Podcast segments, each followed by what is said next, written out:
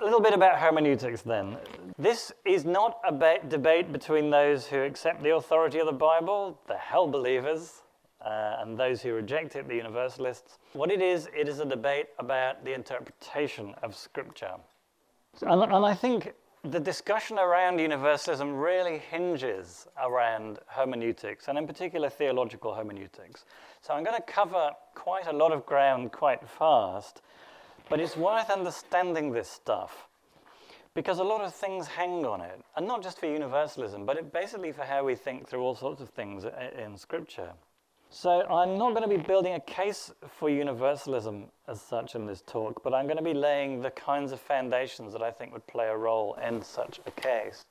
Some of you will be familiar with this. This is from Thomas Talbott, and I think this is a really helpful way to raise the issue about the interpretation of the Bible. What Thomas Talbott does is he wants the purpose of this argument here, or these three propositions, is to try and show that everybody has to take some things in the Bible as something other than face value. Everybody's in the same boat on this, on this score. And so he presents three claims, each of which you can bring out some Bible verses for that appear on the face of it to, to support the, the, the proposition. So here are the three propositions. First of all, it is God's redemptive purpose for the world, and therefore his will, to reconcile all sinners to himself. In brief, God wants to save everybody. And it's not hard to think of Bible verses that you can bring out that seem to say God wants to save everybody. Second proposition it is within God's power to achieve his redemptive purpose for the world. And again, it's not hard to think of Bible verses that talk about God's power to bring about his will, that no one can resist it, etc., etc. Third proposition some sinners will never be reconciled to God and God will condemn them to hell forever, or perhaps annihilate them. And again, it's not difficult to come up with Bible verses that appear to say that. Now, you will have spotted, if you've never seen this before, and if you have seen it before, you'll already know, that all of these statements uh, can muster some face value support from Scripture, but it can't be the case that they're all true. They can't all be true. It's logically impossible. At least one of them has to be false. And so within traditional Protestantism, this is exactly how the different kinds of Protestant theology tend to go. We have the Calvinists. The Calvinists say that number one is wrong and they accept two and three. And by this, I'm talking about mainstream traditional classical Calvinism. There are, of course, Calvinist universalists. But so they will say, look, God can achieve his salvation and some people are going to go to hell. So it can't be the case that God wants to save everybody. Because if he wanted to, he'd do it and he doesn't do it. The Arminians, on the other hand, say, well, we think number one is true. God does want to save everybody, but they agree with number three that some people are going to go to hell. So they reject number two. They say God can't actually get all the things done that he wants to get done, and he has to be prepared to settle for second best, or some, however you want to phrase that. In essence, that is what the Arminian would do. So the Arminian would affirm 1 and 3 and reject number 2. Universalists, again, they accept 1 and 2, but they reject 3. They say, yeah, God wants to save everyone, and God will achieve his purposes, so he will save everyone. But then consequently, they reject the idea that some people will go to hell forever. The point of this is not to show which two of the three are the, are the best ones to hold. The point is to show that everybody whether you're a Calvinist or an Arminian or a Universalist, is going to be able to find some of the things they want to affirm to have biblical support, and they're all going to have passages that present something of a problem for them that they need to know or have some ideas about what they're going to do with it. And I think this then shows that we're all in the same boat. And it's not that just universalists have struggled with the Bible, everybody else just has an easy time. They don't.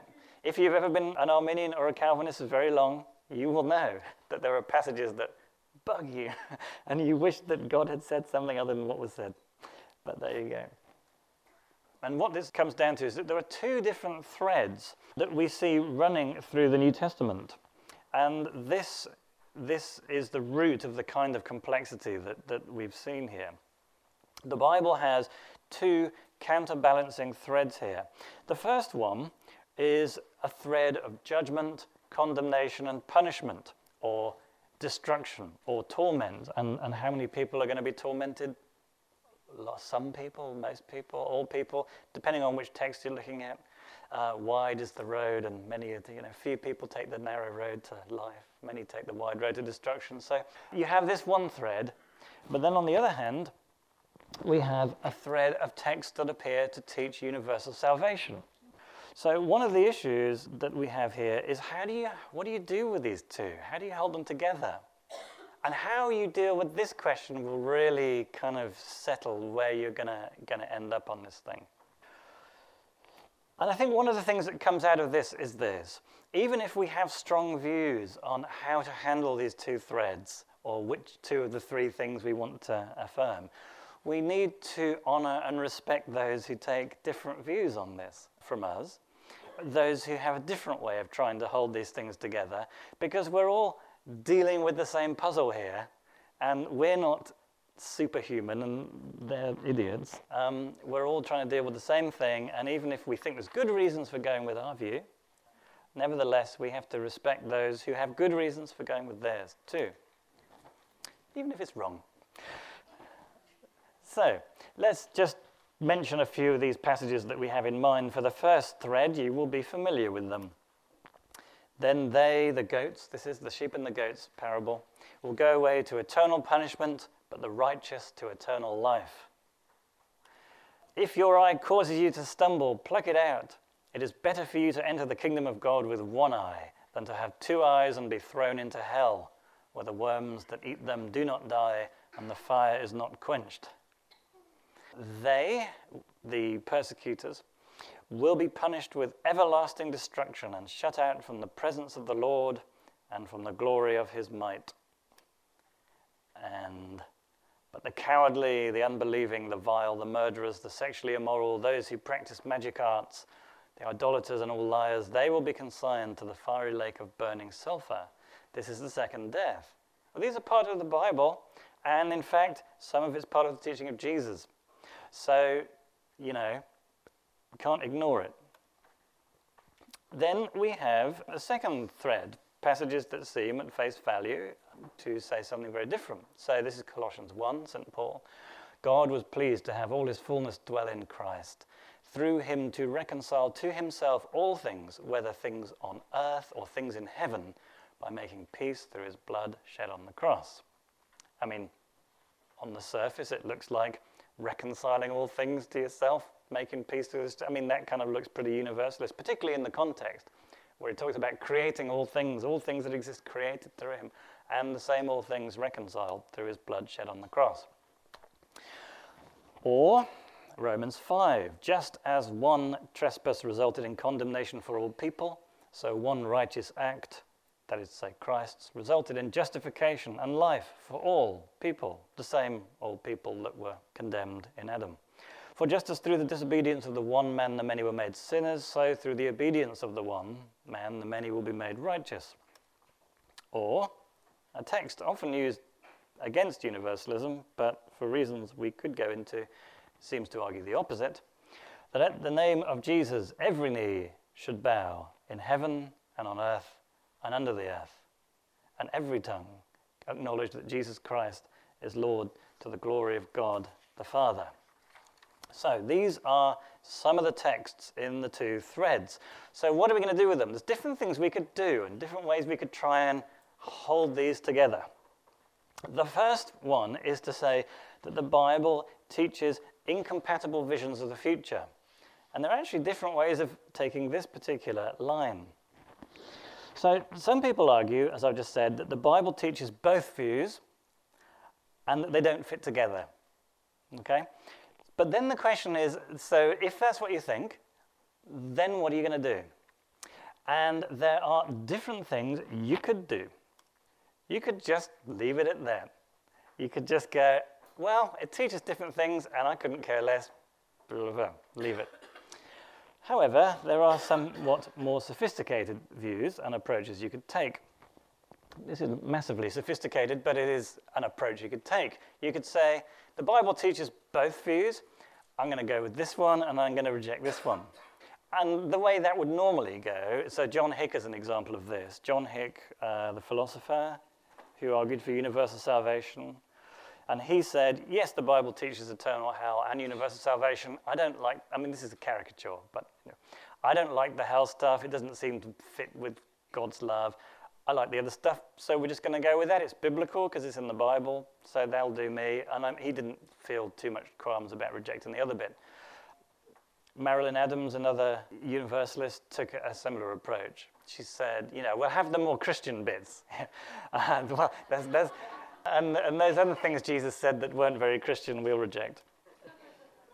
Or you say, well, maybe there's a way of saying they teach these, the Bible teaches these two kinds of things and they don't really fit together, but maybe there's a way of kind of holding on to the two. Now, there's different ways you can do that. So some ways, so for example, T.F. Torrance and a whole bunch of theologians would, would have taken the view that something along these lines, both of these views present possible futures, and we can't say which one will be actualized. But they make us take seriously these possible futures and the importance of making a choice about them. I mean, I'm sure a T.F. Torrance scholar would say that's a terrible way of presenting his view, but that is one kind of approach to trying to hold them together. Another one, which I will just say a little bit more about, is that of Bishop John A.T. Robinson, who thinks that both of these views present existential realities that need taking more seriously. So I want to say a little bit more about that because he's a really interesting guy. And this is not a view I have ever defended, but it's one I've always found really intriguing and in some ways quite enticing. The first thing is, I'm going to give you a quote from him that's not directly relevant to this issue, but it's just so cool. And I love it so much, and I think it's so important. I just thought I'd throw it in anyway, just, just to bless you. It's his understanding of what eschatology really is. That eschatology is the theology of the last things, the, the end, the, the theology of the end. And his view is that actually your eschatology is really a function of your doctrine of God, is what I said. It is, in his words, the explication of what must be true of the end, both of history and of the individual, if God is to be the God of biblical faith. So, in other words, your view of God implies certain kinds of eschatologies, and certain kinds of eschatologies imply certain views of God. So, if, you, if you're going to say uh, the end of the story is this eternal torment, that has a theology implicit in it. That tells you something about what you think about God and what God is like. It's not just about eschatology, it's about God.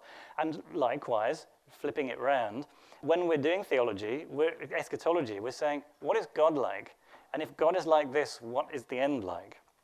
And, what, and particularly for Robinson, what is God as revealed in Christ? And if God is as God is revealed in Christ, what does the end look like? Anyway, that's by the by, that's not really what I wanted to say about this. What he says is that biblical hell is eternal torment. So all those, he doesn't even consider the, the alternatives of annihilation and all of that kind of stuff. He just looks at the hell passages and he goes, yeah, eternal conscious torment, that's what they say. Okay, that's what they say. But he doesn't reject them. And this is what's so interesting about his view, his position. So what he says is that from our perspective, from our, if you're looking at the situation from our perspective, those confronting the gospel face a real choice between two destinies life or destruction. And, and so the, the life that's lived uh, orientated away from God, if you're living your life turning away from the source of life, that way of life can only possibly end in destruction. It can't possibly yield life in the end because you've turned your back on life. And, the, and genuinely, he said, the real fate of following that route to the end is hell. And that's a reality. And when you're confronted with the gospel, you are faced with two roads, with two real destinies, and you have to make a choice. And, and for the person in that situation confronted by that, hell is a reality, at least an existential reality, and a real possibility. But of course, that's seeing it from our perspective. From God's perspective, things look somewhat different. Because from God's perspective, in the end, everybody will, will choose life. Not that they might, they will. The Bible says, Robinson never promises that God might be all in all and that God might achieve his will. God will achieve his will. And from God's perspective, when we look at the situation from that, there's no question, all will be saved. Now, this is really quite fascinating uh, because he's saying the point of these two, and he talks in the terms of the language of mythology, the point of these two myths of the end is not to make them consistent, but they speak the real truth about the end of this voyage if you go this way and this way. In reality, everybody will go this way, but when they're facing the choice, it is a real existential possibility. That's an interesting way of trying to take the whole Bible seriously without synthesizing it and making it all say the same thing. But that's not the only option. This is the more usual approach. Read the universal salvation text in the light of the hell text. So, this is the traditional view. So, you begin by looking at the passages about hell, and we go, well, okay, we know what they mean. So, we lock that down. Whatever these other passages mean, the ones that look like they're universalist, they can't possibly mean what they look like they mean because we know that people go to hell.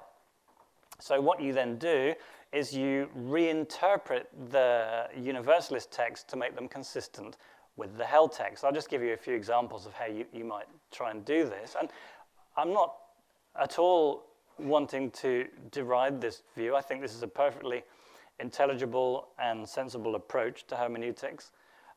It has a logic to it. So, what, what you might say, for example, what about that Colossians 1 text? God reconciling all things through the cross. How does that work?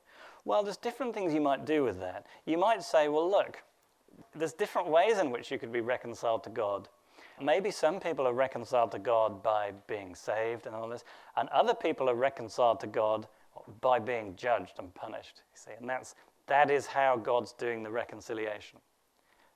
To my mind, this is an extraordinarily implausible interpretation of that passage, which has few merits. But it's often repeated, and, and I can see why people feel the need to do that. Or similarly, Romans 5, how, what about the all who are justified in Christ, which seems to be all, all, well, you could argue that maybe that's not all people, it's all kinds of people. Not just Jews, but also Gentiles, all people. But not every single Jew and every single Gentile. Or you might say, and I think, if memory serves me right, Howard Marshall, in his debate with Thomas Talbott, took the view that the universal salvation texts describe what God wants to achieve and what God has done in Christ to achieve to save everybody, but in reality, because of free will, that won't happen. So that's a different kind of way of trying to hold the, these texts together. Now, I just want to give you an example of somebody who exemplifies this. So this is, in, this is Denny Burk from the Four Views on Hell book, which Zondervan published a couple of years back. Basically, what he does is the entire chapter, his entire case for the traditional view of hell is basically looking at 10 passages, each of which, on their own, he thinks establishes hell as eternal conscious torment, and together the case is overwhelming. And these serve as a kind of Archimedean point, a sort of fixed point that he can stand safe and secure and view the rest of the universe and fit everything else around it and make sense of it from this, this point. So, this is his fixed, secure, solid point that these passages he thinks provide him with it.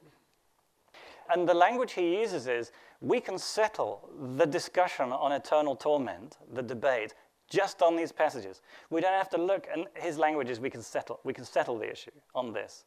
We don't have to look at any other passages to know what the answer is on eternal torment. We don't have to look at any other biblical themes to know what the answer is. The answer is provided by these in the what I call the Archimedean point. He also says that it might be, and he's sort of giving advice to his readers here, he says it might be that you come across biblical arguments or theological arguments or philosophical arguments that seem to you to be really powerful and persuasive arguments against eternal torment. But just ignore them. Because the 10 pack, but he doesn't call them the 10 pack, but the 10 pack, these just override everything. They trump everything. So any biblical or theological or philosophical argument against eternal torment falls down, even if you don't know the answer to it, because we have the 10 pack. Part of the problem is, of course, actually, none of these texts obviously say the thing he thinks they obviously say, um, either on their own or together. So this Archimedean point isn't nearly as fixed as he'd like to think. But even if it were, well, it isn't. But this is, I think, just a disastrous model of how to do hermeneutics. I mean, he, he would reverse that. He thinks my approach, and he specifically said, my approach to hermeneutics is terrible and hopeless and so on. So that's fine. We have a mutual love and disrespectful. no, we, a, we have a mutual, I mean, he's a really nice bloke, he is. And uh, we just disagree. I had a conversation with a guy about Luke 16 that it was like this, and it was really frustrating. Um, this is the parable of the rich man and Lazarus, you know, the rich man and Lazarus, where they go to Hades and there's a big chasm there. So he said, Well, what about this passage, Robin? And I said, Well, you know, it's a difficult text. There's different ways we can think about it. What about this? You know, it's not clear that. The... He said, Yeah, I can see that, but I'm not convinced. It's still, yeah. So and I said, Well, what do you think about this other text? He said, oh, I'm not interested in that. This, is, this text is what I'm interested in. I said, Yeah, but what about these themes, these biblical. No, no, let's just look at this text. I said, well, we have looked at this text and we've seen that it might mean this or it might mean this. So let's look somewhere else. No, no, we can't look somewhere else. We have to get this text sorted out. I thought, well, maybe we can get the flipping text sorted out if we look somewhere else and then come back to it. But no, apparently not. So that suddenly didn't sound quite so objective and dispassionate as a, oh dear, fail. Another option, option C, this is to reverse the polarity of the neutron flow, as Doctor Who would say.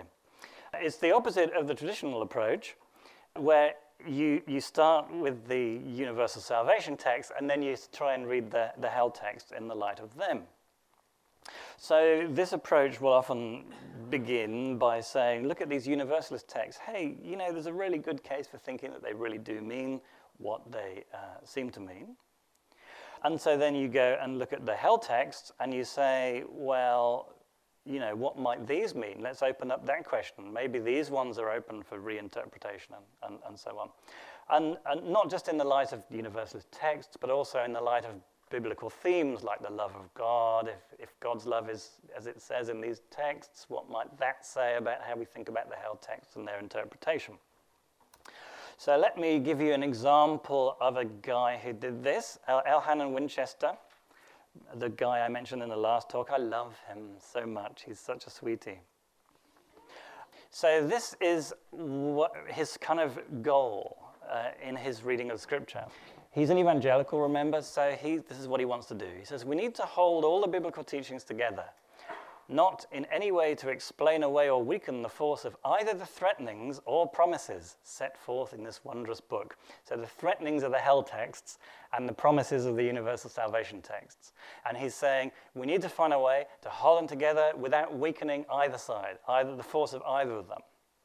So, he looks at some of the promises of universal salvation, and these are the, in this particular passage, those are the texts he looks at. And then he notes that all the Universalist texts have theological principles underpinning them. The kind of things he has in mind is this God is the creator of all things. This is his theological principle. God loves all his creation. Christ died for all. God's love is unchangeable despite sin. Sin doesn't derail God's purposes. God keeps on loving and keeps on working towards the good of creation. God's purposes for his creatures are unchanging. These are the kind of theological positive principles that he thinks are biblical and that underpin the promised texts, the universal salvation texts. And then he notes that the hell passages don't actually teach everlasting hell. And he makes quite a lot of astute observations about these passages. All of them he thinks can be interpreted in other ways. So, for example, he has in numerous texts discussions about the Greek word aionios, everlasting, or, or is, does it mean everlasting? And he argues that actually it doesn't, except when applied to God, which interestingly is what Ilaria Ramelli argued not too long ago. And I, would said, well, you do realize you were beaten to this by a few hundred years. And so he makes the case through looking at lots of texts in which the word appears that it can't possibly mean everlasting here, it's got to mean something else. Da, da, da, and so, why assume that it has to mean everlasting in these hell texts? Uh, it, it needn't be taken like that. He also, for example, considers the rhetoric of some of the punishment texts, of how you can't take them, some of them literally because they use this hyperbolic language that looks like very final, and then like it looks like God saying, "I will destroy you from the face of the earth. You will be no more, and that will be the end of you." And then He restores them. And he gives numerous examples of this. And, and he says, well, look, so we have to handle this language with sensitivity and care. So his view is that hell is real but temporary. And pretty long, actually, from his view. I mean, he talked, he's really keen. You have to realize for these guys, they were being accused of sort of making hell like easy, like, oh, it's just like going on a rubbish holiday or something. Um, so he's going, no, it's like thousands, tens of thousands, it'll be aeons. You'll be, you know, they're, they're, all of them are like, oh, it's going to be really terrible. It's going to go on for ages and ages. You, you know, you wish you'd rather gone on that terrible holiday. But anyway. So hell is bad but temporary, and we will be redeemed from hell. So that's, that's his view. But you can see something of the, the hermeneutic he's doing. He's coming at it the other way around. He's, he's reversed the hermeneutical trajectory there. Okay, so that's a little bit about different strategies on how we might think about holding the two biblical trajectories together, and they're all worth exploring and testing out and playing around with and, and seeing whether they work or not. A little bit about rhetoric. By that, I have discovered it means more than I took it to mean since I got here. So I'm just going to take it in the sense I meant it here. So what I'm talking about is the art of persuasion and the way the use of language in the in the art of persuasion. And we don't ignore rhetoric.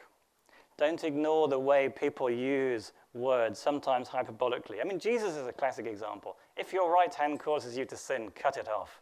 I mean, really? I don't see many Christians walking around with hands missing. so either they're not taking his teaching seriously, or they're all intuitively sort of taking the rhetoric that Jesus was employing into account. Now, what we have in Scripture is what I call the rhetoric of wrath in certain places. This is where you have biblical texts that threaten punishment in very end of the road kind of terms, then subsequently to speak of, of restoration. So, I mean, if you, if you read through Jeremiah, you'd come across numerous examples. I mean, this is, for example, Jeremiah 46. We read some oracles against the nations. So these are particularly interesting because these are about Gentile nations and we read about how God will destroy Moab and make an end of it, and Elam will be shattered. So you think, gosh, well, stuff them then, isn't it? That's the end of it. And then God goes on to say a bit later, and then I will restore the fortunes of, you know, Moab, and I will restore the fortunes of Elam. Or a little bit earlier in Jeremiah, speaking of Israel, God talks about how Israel will suffer an incurable wound that is beyond healing. You can't, so that's pretty strong, right? You can't cure it, you can't heal it. And then God's going to heal it. okay? So that kind of immediately alerts you be a bit careful with some of the rhetoric, some of the language, be alert to it. Another example Sodom, which is the paradigm case. There's fire that comes down from heaven on Sodom in Genesis, becomes the model for this uh, apocalyptic, that's the wrong term, I'm going to use the term in the popular sense, this apocalyptic judgment in which God sends fire. In fact, it becomes the model of hell. And in Jude, Paul talks about how Sodom suffered the, the fate of eternal fire, this Aionios fire. But in Ezekiel 16, God restores Sodom. You think, hold on a minute, this is hell. this is like the hell paradigm, and now here's God saying he's restoring it. So the point about this is that oftentimes with God, you get to the end of the road and you find that the end of the road is not the end of the road. A little bit more about this. Because one objection to universalism is that the, a lot of the classical hell texts, the ones in thread one that we looked at, they don't mitigate uh, the, the threats. They don't say, don't do this or you'll go to hell. Oh, but don't worry, it's just temporary. You'll be out of it uh, in a jiffy, or maybe, maybe a long time, maybe multiple aeons. But they don't say anything like that. They just say, don't do this, or it's going to be bad. So, really, the, the argument is, and this is not a stupid argument, this is a very sensible and serious one. The argument is, well, look, if you see these held texts and they don't give any indication that there's anything other than this, then we should assume that there isn't anything other than this. This is it. Right? So, uh, uh, just a little something to say here about the, the speech context of some of these speeches. If a speech is aiming to persuade its audience, and there's lots and lots of work on rhetoric in the ancient world, they were really very aware of rhetoric and how it worked and gave lots and lots of attention to it, the art of persuasion. and how to use speech to that effect. If speech aims to persuade its audience through warnings of coming judgment, it might not it- mitigate the warning. So I, I've given you examples already. If you have a prophetic oracle, the prophet says, People of Israel, repent. If you don't repent, God will destroy Jerusalem and hand it over to the Babylonians. They will utterly destroy it. Right? Numerous oracles like that. No, no mitigation, no words like, don't worry, don't worry, uh, it'll only be for a while, and you'll get out. In those contexts, you don't get those kind of mitigations. The lack of mention of any post destruction hope in those kind of contexts is a function of the rhetorical context. If Jeremiah is trying to persuade these people, repent, stop doing this, or, you know, this is going to happen, it's not really going to be help his cause to go, don't worry though, it's just for a bit. Uh, you know, they don't do that. They don't tend to do that. And a lot of the early church fathers were the same. Origen would preach hell and very specifically wouldn't say it's not the end of the road. And he, and he says this. He says he doesn't, he doesn't say this uh, because for some people that would make them think, oh, it doesn't matter then. So he doesn't say it. Even though he believes it's not the end of the road, he doesn't tell them. He holds that information back because he needs to persuade them. So then the question that we're faced with is Is there any hope beyond hell? And my point is simply this the presence or absence of post destruction hope must be argued for on other grounds. You can't just say it's not mentioned in this context, and so there isn't any. You have to provide other grounds other than just simply noting that it's not mentioned in this context in, other, to, in order to settle the question of whether there is any post destruction hope. I don't know whether that makes any sense whatsoever, but hopefully it makes some. Now, getting a little bit more theological, something about canonical context. Here I will nail my colors to the mast because I think this is an important point. The meanings of texts cannot be limited to authorial intention. By that I mean the meaning of a biblical text doesn't, you can't limit the meaning of that text to what, say, Jeremiah was thinking he meant when he said it.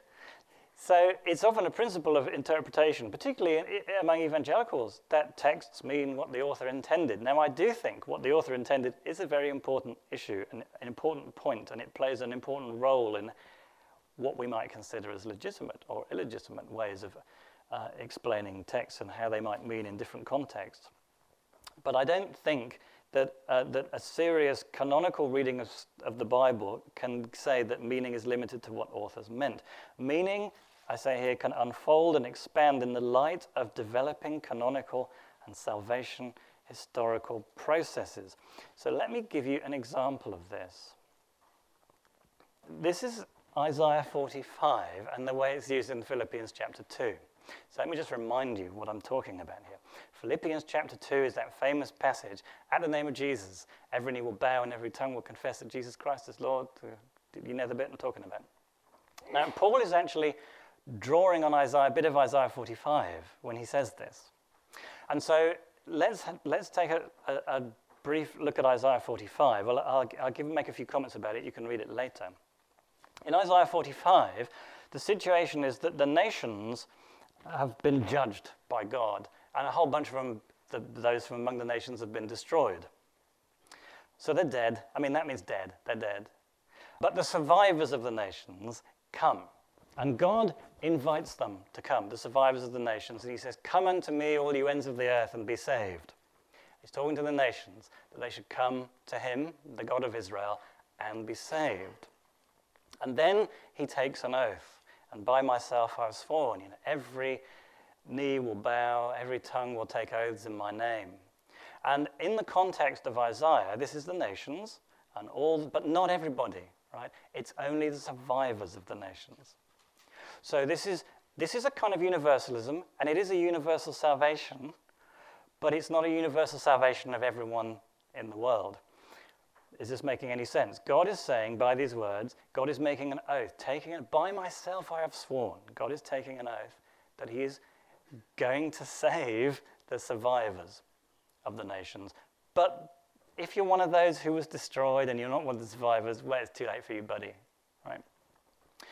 Philippians 2, Paul takes this text and does something really interesting, a couple of things really interesting with it. One of them is he takes and applies it to Jesus. So is God making an oath that, that they're going to swear by his name and bow to his name, the name of God?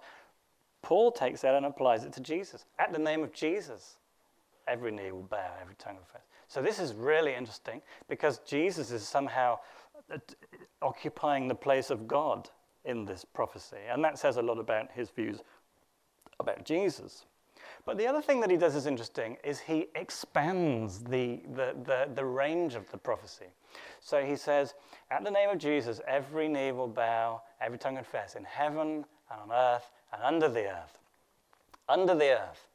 That's the people who dead, dead people, right, in Sheol, whatever. They will they will be the ones who will bow the knee and confess and so on. So suddenly, Paul has expanded the range of this all in a way beyond what Isaiah was doing. He's reading it in the light of Christ and in this expanded eschatology. And that same text's meaning is now like a balloon has been stretched big. And now it includes everybody. Uh, I mean, literally, even the dead people. I mean, everybody is included in it. So here is an interesting question was the author of Isaiah 45 a universalist? Well, no, not really. Not, not in the sense that I would mean. He didn't think that everybody would be saved, in the sense that I would talk about that.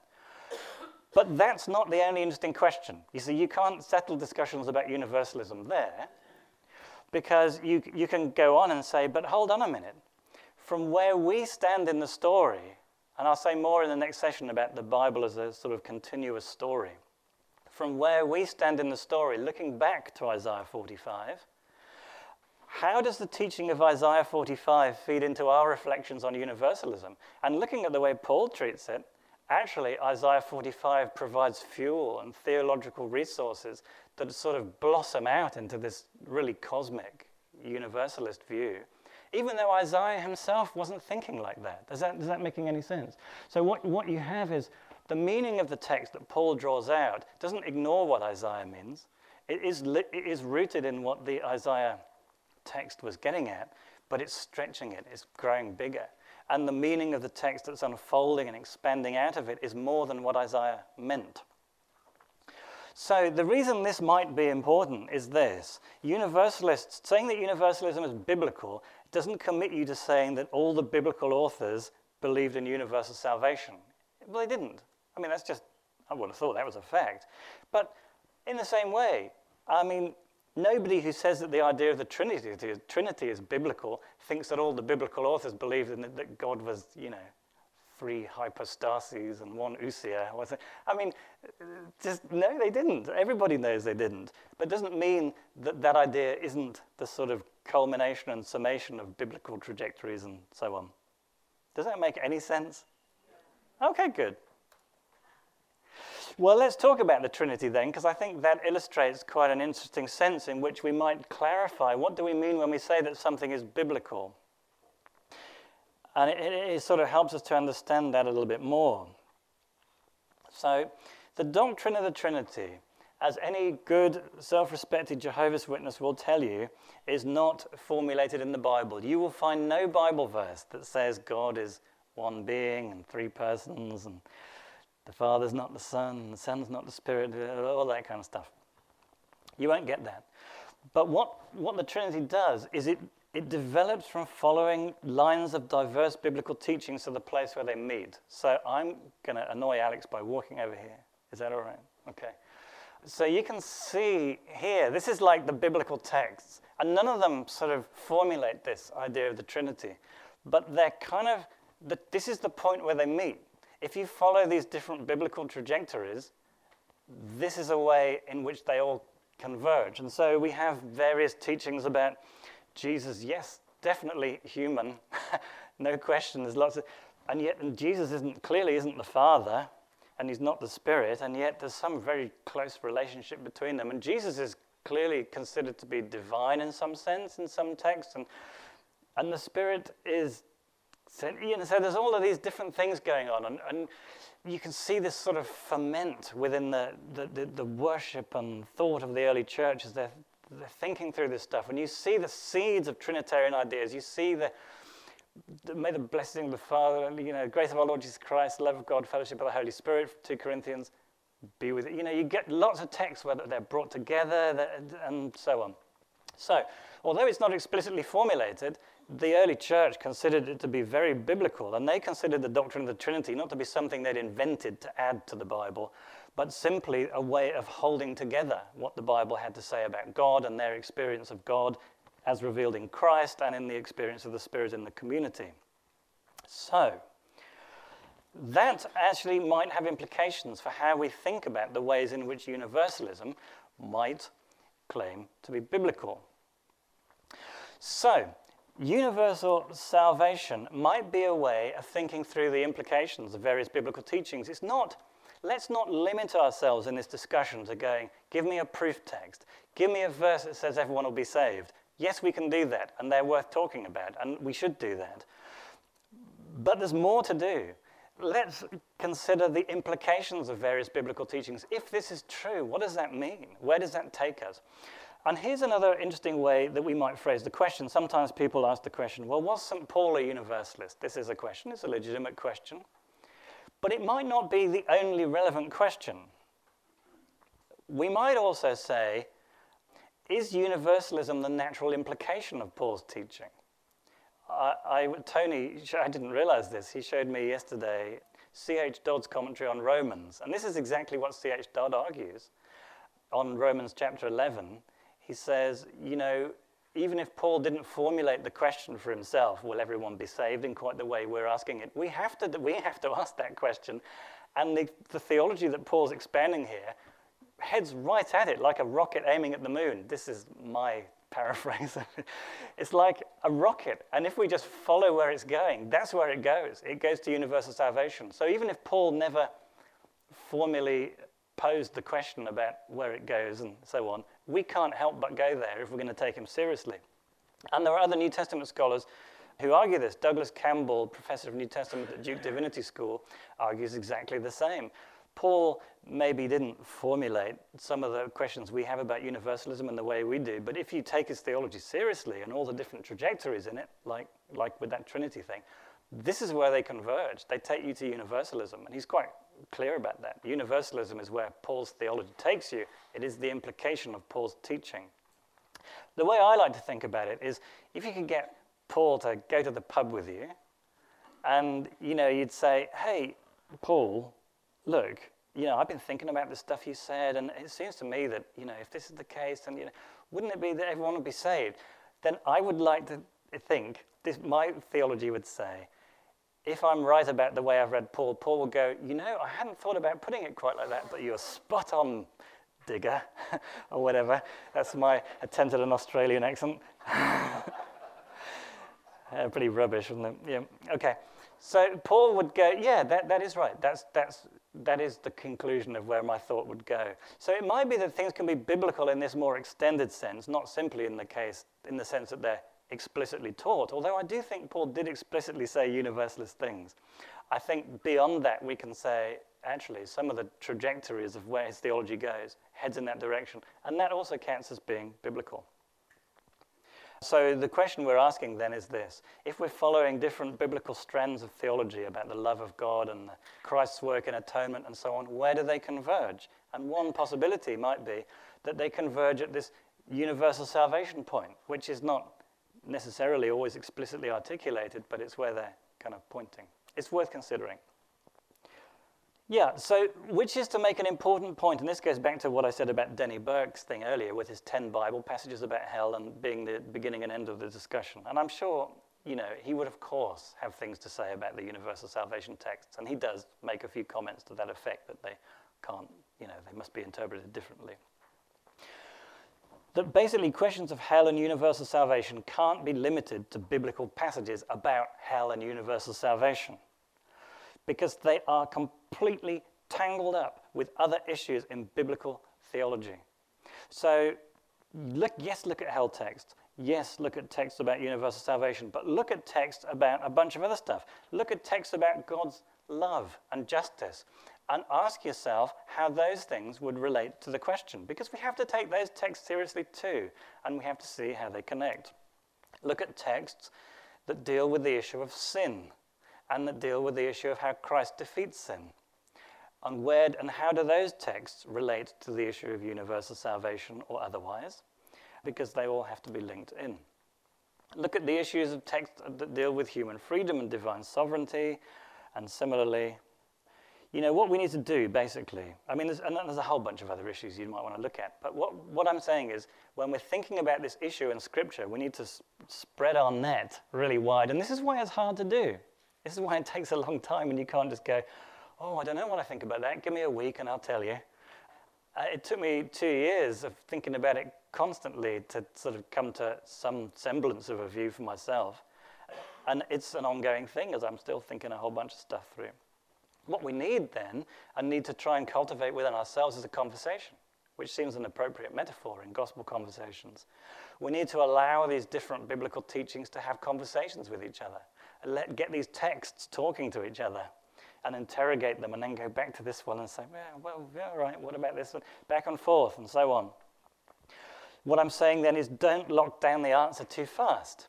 You know, like with your, well, I've settled the question on my 10 texts. I can lock the answer down and I'm never going to let anything, no matter what, interfere with that answer. We need to remain open to fresh possibilities so that God can actually speak to us through Scripture and challenge us. So, getting towards the end now. One recovery in recent years, though it was never really completely lost, is this idea that the Bible is a narrative, a big narrative. And in the final talk today, I'm going to devote the whole thing to that. So I'm not really going to say much about it apart from to raise it as an issue now. All the parts of the biblical story need to be understood in relation to the whole, and the whole needs to be understood in relation to the parts. So if you're looking at a passage about hell or universal salvation, you need to look at that passage in the light of the whole story, and vice versa. And I'll have more to say about that in the next time. So it's, very, it's always a bad idea to isolate passages from their context in the story and, and sort of use them as proof texts. It's, it's never a good way to go. So the real issue is this, as I see it, and this is what the last talk will be about. Eschatological punishment needs to find a narratively intelligible place in the wider ecology of the story. If we're going to argue for that, that there's an eternal punishment in hell, we need to give an account of it that fits in this story. You can't just tack it on. It has to have a narrative logic and coherence. It has to fit the story, or it's going to be out of tune. It's going to be discordant. It's not going to make sense. Uh, and, and so in the next talk, I will be, I'll be looking at that. There's just one final thought uh, here on humility. The Bible has lots of theologies in it, okay? Lots of theologies. You've got Matthew's theology and Mark's theology, Paul's theology, John's theology, and that's just New Testament. Isaiah's theology, and actually there's more than one Isaiah, honest, uh, and, and so on. So there's lots of different theologies in the Bible. And so when we, and this is the really strange thing, um, when we are doing theology with our Bibles open, we're not just interested in, well, what's Paul's theology? Though we are interested in that. What's John's theology? Though we are interested in that too. What we're looking to do is crafting a theology that draws on the authoritative insights of a full range of authors. And this means, and this is a really weird thing when you think about it. What this means is that when we are doing a sort of whole Bible theology. We're actually crafting a theology that is not the theology of any author in the Bible, not a single one of them. So the theology, my theology of the, of, that tries to take the whole Bible into account, it's not Paul's theology, it's not John's, it's not, it's not anybody's. It's actually it's mine, or my church's, or whatever. And we need to be conscious of that. What we're trying to do, and I love this idea from Karl Barth, so, and I think it's a really helpful observation on what we're really about when we're doing theological reflection as Christians. Our theological task is not to repeat what the apostles and prophets said, but to say what we have to say in the light of what the apostles and prophets said. So, what we're doing is we want to take Paul really seriously. We want to take John really seriously. And all, and all these, we want to take all these things really seriously, but we're not just looking to repeat what they say. We have to address the gospel to our generation and the context in which we live, and we have to do it in a way that sits under the guidance and authority of these texts, but in a way that allows us to do our thing and say what we have to say in our context. And that isn't going to be just repeating what Paul said, although it is going to be um, being shaped massively by what all of these people said. And thus, and this is my final point on humility, all of our Bible based theologies are our theologies. And we need to own them as that. And as such, they are always fallible and open to correction. I mean, you might, even if you were a biblical inerrantist, hopefully none of us think that our interpretations of the Bible are inerrant. Uh, they're not. So we are always open to judgment, always open to correction, always open to learning, and having the humility to admit we may have got it wrong. And that's fine. We just need to learn to live with that. Here endeth the second lesson. And, and if, have we got time for a question, I think? Yeah. Well, I thought, first of all, I'd, I'd like to grab uh, the stage, unaccustomed as I am to public speaking. Uh, what you were saying did did uh, draw some thoughts out of me that have been very important in my life. Your last point about the putting putting the, this story into a big landscape, I think is really important. And I've heard Rowan Williams talk about the need for you know big picture thinking um, as opposed to small picture thinking. So I uh, I'd like to commend all that to all of us that the capacity to get a holistic picture of that narrative is our task rather than going, you know, point by point by point. And I actually take quite a strong um, theological view of that. I think we we human beings are gifted with what is called, among other things, the unity of consciousness. And unity has been uh, a mystery about that the cognitive science is arguing about. Like, where, where do we get unity from? The capacity in our mind to draw all the parts together is quite a mystery, not just in theology, but one of the great phrases that captures big picture thinking is the phrase gestalt, which I think I mentioned to you the other day that you probably have heard of gestalt thinking. Uh, that was a theory of thinking that uh, was developed in um, the early 20th century by German psychologists who essentially would be big picture thinking that we we all have mental landscapes and, and we put things inside mental landscapes. And I'm very much of the belief that strong thinkers are gestalt thinkers and weak thinkers are point solution thinkers in any area in life. When, when you're dealing with point solutions, it actually never works out, it doesn't lead to good decisions, uh, it leads to disproportionate emphases, it doesn't lead to innovation. The, the, in any field, the capacity to put things into a picture is, is breakthrough. And the phrase Gestalt thinking, as I was sharing with Robin, was actually first used about Einstein, because these German psychologists were friends of Einstein, and he actually wrote the introduction to Gestalt thinking. And he, he talked about the way he thought about the universe as creating a big, big kind of almost tableau or landscape in his mind from which he would then eventually derive his theories. But that landscape he couldn't even put into words, they were just pictures. And in a way, I think that's a very good uh, illustration of how we might like to think about the whole of the scripture.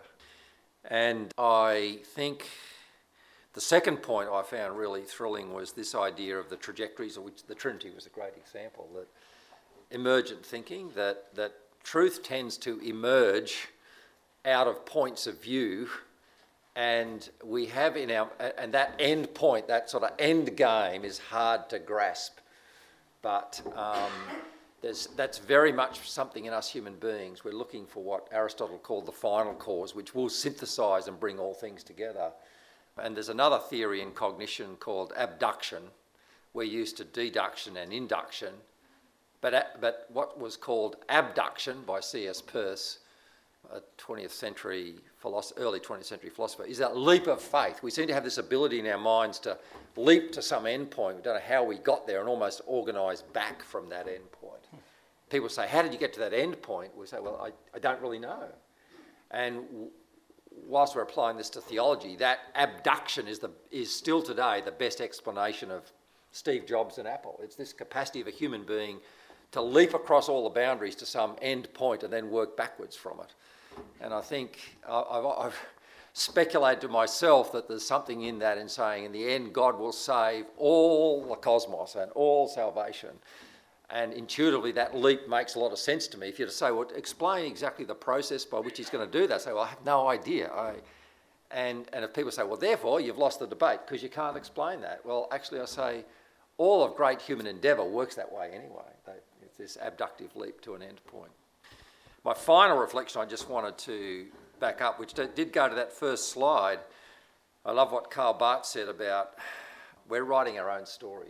Mm-hmm. I think I actually think we really need to not not address that casually. It's actually a responsibility. Uh, we are the only people living in Sydney, in our context, in 2019. Paul's not here. Karl Barth's not here. They kind of did their job. When I was a young, enthusiastic Christian at the age of 18, a wonderful old, I went to an open brethren church, and uh, a wonderful man called Captain Wilkins, a very British ex naval guy, prayed for me, and I'll never forget the prayer he prayed. He actually was quoting a sermon of Peter's, I think, but he said, May Tony serve his own generation by the will of God. He was quoting that phrase where I think Peter was talking about David. Said, David served his generation by the will of God and fell asleep. So we serve our generation, which means there's a, there's a real task to kind of put the story together for a postmodern world. And, you know, that means we'll pull up certain things that perhaps others haven't uh, paid attention to. And, and, and, and, and far from us feeling that this is something that we need to be defensive about, it's actually a responsibility to do what Paul did in Acts 17, you know, and mm-hmm. craft a story for the Athenians. So I think it was wonderful. Uh, now, so I've said some of my reflections. My wife always tells me I never ask questions or ask questions. It's just an opportunity for me to say something. So I've done that. but I think we've got a couple of minutes. We could certainly take one or two questions if somebody wants. Yes. Uh, if you're not going to cover it later, can you just briefly talk about Sheol, Gehenna, and Tartarus? Yeah. Well, yes, okay. So in the Old Testament, Sheol is the realm of the dead. And, you know, it's, it's, it's a very murkily defined place. It's dark. No, no, you know, there's people there, but they're not really living. They're dead. I mean, they're not they're sort of conscious, but they're not. And nobody wants to be there, and they don't worship God there. You know, so, so it's a bit of a dreary view of death. So the, Sheol is, is this it's the world of the dead. Now, then it gets complicated because in the Second Temple Jewish period, you get different views of arising. So, and, and that's part of the debate behind what's behind the New Testament text. Hades is from Greek mythology, is, but it got imported to become the translation of Sheol. So Hades is sometimes just the word for Sheol, uh, and it's it's this world of the dead. But it also sort of evolves in the Second Temple period to become a place where you know bad things happen, like in Greek mythology. nasty stuff happens in Hades, and you find this in the parable. The only really the only real text in the New Testament that deals with Hades like this is Luke 16 and the parable of the rich man and Lazarus. And it's Hades that they go to. And then what is this Hades then? Well, there's a, the rich man's like in torment, isn't he? He just wants a little drop of, just a drop of water on my tongue. So that's not just like the Old Testament Hades, that's, that's developed. And, and of course, in the book of Revelation at the end, uh, it's Hades, the dead the sea gives up its dead and so on, and then death and Hades are thrown into the lake of fire. So Hades is where the dead people are, and that and all the contents of Hades thrown into the lake of fire. The lake of fire, then, eh, well, which one are you going to say is hell? I mean, if the lake of fire is hell, and that's the way we normally think, Hades isn't hell in that text. Uh, Hades is like the waiting place until it's thrown into the lake of fire, and then it's hell. Gehenna is what Jesus talks about in most of the texts that are talked about as being about hell. Gehenna is the valley next to Jerusalem. And it's a valley that had all sorts of associations in the Old Testament because it was associated with Id- idolatry and sacrifice, idolatrous sacrifice of children and so on. So it was considered an unclean and despicable place in, in Jeremiah 7, is it? I can't remember the chapter. It might be 7 or 20. Anyway, I can find out if you want to know. And then Gehenna becomes a place of judgment. So God brings judgment, and he, there will be slaughter in the valley of Gehenna. Uh, and it's a place of divine judgment, and there's lots of corpses there. And the bit at the end of Isaiah 66, with all the uh, the worms and the fire, the corpses with the flames and the worms, which then become used by Jesus as a hell text about the worms that don't die and so on. Uh, that is almost certainly dealing with imagery about Gehenna with lots of corpses. I mean, they are dead. They're not in Isaiah. They're not conscious, but there they are in Jesus' text. They're not conscious in Isaiah. So this is Gehenna. It's a literal valley which is associated with judgment and, and punishment and so on which then Jesus sort of, and then there are debates around this. So is Jesus, was it that there were Jewish views, strong Jewish views about what Gehenna was as post mortem punishment, and did Jesus feed off that?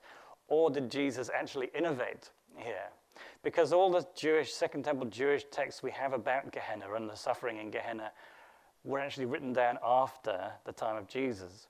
So there is some debate as to whether Jesus actually was the first person to really use Gehenna in this way about post-mortem punishment, and later Jewish texts pick up on it and take it in different directions. And it becomes complicated because Second Temple Jews had different views about Gehenna. Some thought about it in terms of eternal torment, some thought about it in terms of annihilation, some thought about it that you could get out of Gehenna. So there wasn't, it wasn't like a fixed idea, it was a fluid image. It was an image that was used in different kind of ways by different groups of Jewish people. Jesus, one of them. So the question is, in what sense is Jesus using it? That becomes the issue in terms of in- interpretation. And it's difficult to set down a fixed background against which to interpret Jesus because it was a fluid notion. And also the problems of dating. Anyway, this is getting a bit technical. So Gehenna is the thing that is about hell, and there is debate among New Testament scholars. Is he talking about a post-mortem punishment at all, or is this a way of talking about? I mean, Tom Wright argues that he's not talking about hell. He's talking about the destruction of Jerusalem, mean, literally the destruction of Jerusalem, and he's warning about the dangers of being thrown into Gehenna, like literally being thrown into the valley next to Jerusalem when the Romans come. So it might not even be that Jesus is talking about eschatological punishment there. When Paul talks about eschatological punishment, he doesn't use the language of Gehenna. It's, it's really Jesus that does that. It's, it's restricted to him. So Gehenna is maybe hell or not, if you Tom Wright. Hades is the world of the dead, which is Sheol, but it might be more than that. It might be something that crosses over into hell in some texts, but not in others. The whole thing's a bit of a mess. See, so you're asking for clarity, and the problem is it's not terribly clear. And that's one of the challenges in interpreting some of the gospel texts and the New Testament texts is trying to make sense of it when the, the world, the thought world at the time wasn't conceptually clear in the way we'd like it to have been. That was not helpful, was it? oh, yes, okay. So, so this only occurs once in the New Testament. In, is it 2 Peter? Yeah. Uh, so this is the place, again, from Greek mythology. So this is, this is a place in Greek mythology which is used where, the, I think, where Peter sees the Watchers. Yes, that's right. Hmm, okay, so there's a, there's a story in, story in Genesis of the Nephilim. The sons of God come down, they mate with the children, of, the daughters of men, and then there's the Nephilim. There's all sorts of interpretation things there. This story becomes really big in the Second Temple period. It, 1 Enoch, uh, which is a fantastic text and was very influential in early Christianity. Uh, 1 Enoch sees these watchers as um, divine beings, like members of the divine council, and they, uh, they come down. They become fallen. Well, they don't become actually the demons of the offspring. Anyway, forget that. They are thrown into Tartarus, and they are kept there for the day of judgment. Uh, that's what Peter's saying. Those angels are kept there and they're held in everlasting chains. And the word everlasting there is not aionios, it's aidios, which does mean everlasting. It's the only time it occurs in, in, in regard to punishment in the New Testament. Uh, and there is the chains that are eternal that hold these angels, and it's holding them there so that they can't escape until the time of judgment.